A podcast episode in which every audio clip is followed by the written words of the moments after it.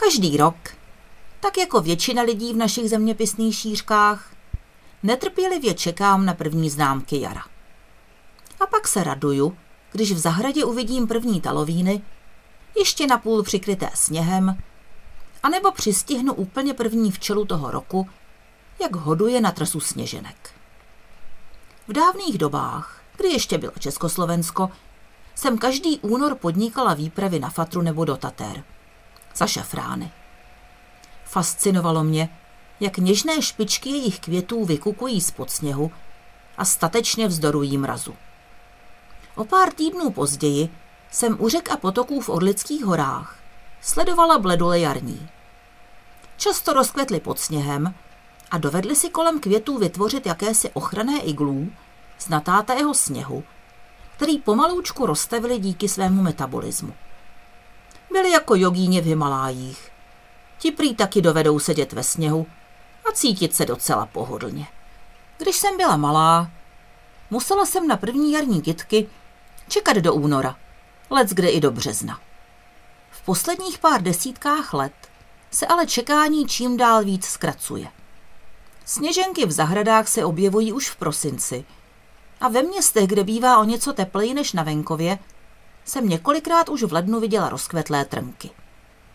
Samozřejmě, že jejich květy zmrznou, jakmile teplota klesne, a keř se tím dost vysílí. Majitelé ovocných sadů se vůbec neradují, když jim stromy vykvetou předčasně. Stačí, když se pořádně ochladí a přijdou o úrodu.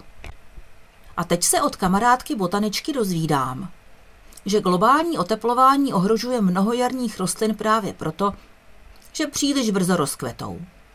Talovínů, krokusů nebo sněženek se to netýká. Ty jsou na výkyvy teplot zvyklé. Dovedli se jim přizpůsobit. Trpí ale například sasanka hajní, ta něžná bílá květinka, které bývaly v lesích celé koberce. Dříve rozkvétala v březnu nebo v dubnu, dnes ji můžeme vidět kvést už v únoru. V té době ale kolem létá málo hmyzu. Její květy nemá kdo opilit. Sasanky se v přírodě množí semeny a tak jich v lesích postupně ubývá. Není to poznat hned. Sasanka hajní je vytrvalá bylina. Ale botanikům už je jasné, že je na odchodu. V posledních pár desítkách let ji pomalu nahrazují teplomilnější byliny, které sem přicházejí z jižní Evropy a které si dobu rozkvětu i rozmnožování dovedou zařídit tak, aby přežili.